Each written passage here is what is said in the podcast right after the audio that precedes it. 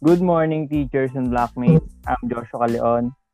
And I'm Sean Marcelo. And today we will explaining what we learned about servicing the fuel nozzle and what is Honeywell TPE 331-5, its parts, purpose, and how it actually works. To start this podcast, we must first know about Honeywell TPE 331-5 is the Honeywell TPE 331 is a turboprop engine. It was originally designed in by ni- in the 1950s by Garnet Air Research and produced since 1999 by Honeywell Aerospace. The engine power output ranges from 575 to 1650 shaft horsepower. That's right, Joshua. In addition to that, the Hindustan Aeronautics has manufactured more than 200 TPE 331-5 engines for use by the Indian military services, including the National Coast Guard, Navy, and Air Force. The company also provides full maintenance and service on the aircraft, the aircraft's engine, at its facilities in the Bangalore, India.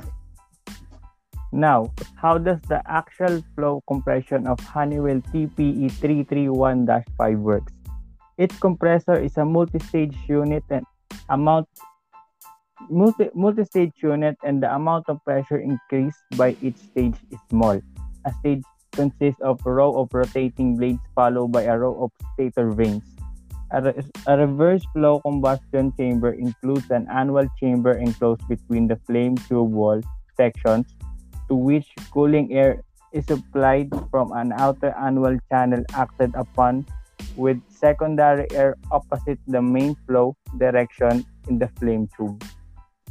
Yes, and in such a manner that the cooling air that it is blown out in the opposite flow direction film like against an adjoining flame tube wall. I also learned that when air is passing inside the engine, it will have a process inside before the air goes to the exhaust. I also learned how to service its fuel nozzle.